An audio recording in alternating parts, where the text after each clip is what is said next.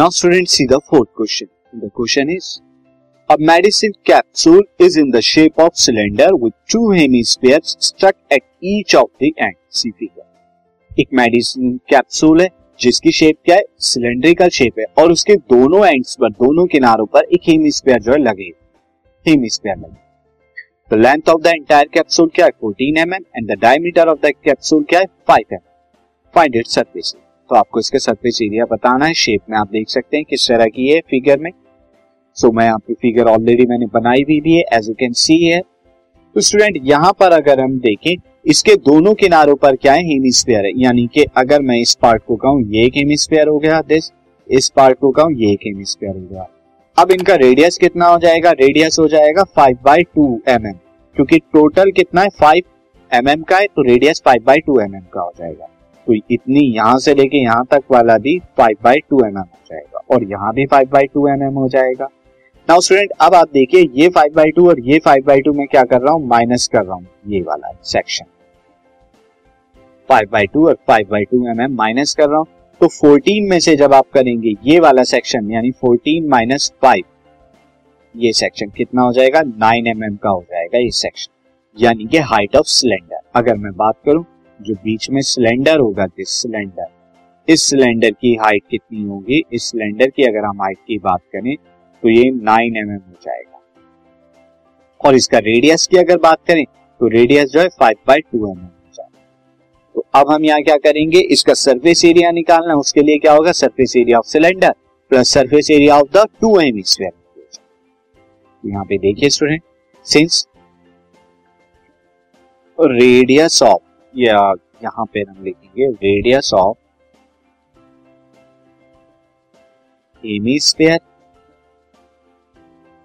and cylinder दोनों equal होंगे। ये कितना हो जाएगा? R is equal to five by two M M अब height of cylinder height of cylinder या लेंथ कह सकते हैं आप इसमें? इस केस में। Height of cylinder is equal to H ये कितना हो जाएगी? टोटल 14 में से आप 5 by two minus five by two करेंगे, यानी कि 9 एम mm आपका आ जाएगा। This is 9 M mm height हो जाएगा। अब surface area of capsule surface area of capsule कितना हो जाएगा? Surface area of the capsule ये हो जाएगा surface area of cylinder cylinder का surface area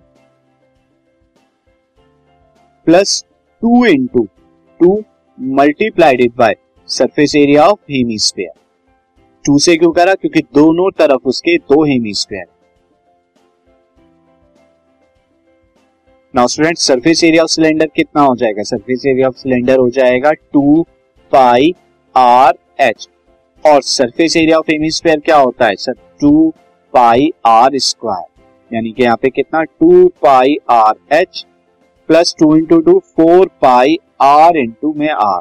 अब यहाँ से मैं क्या ले सकता हूँ? टू पाई आर कॉमन ले सकता हूँ तो कितना बचेगा? एच और यहाँ से टू पाई आर कॉमन गया तो कितना बचा? To are.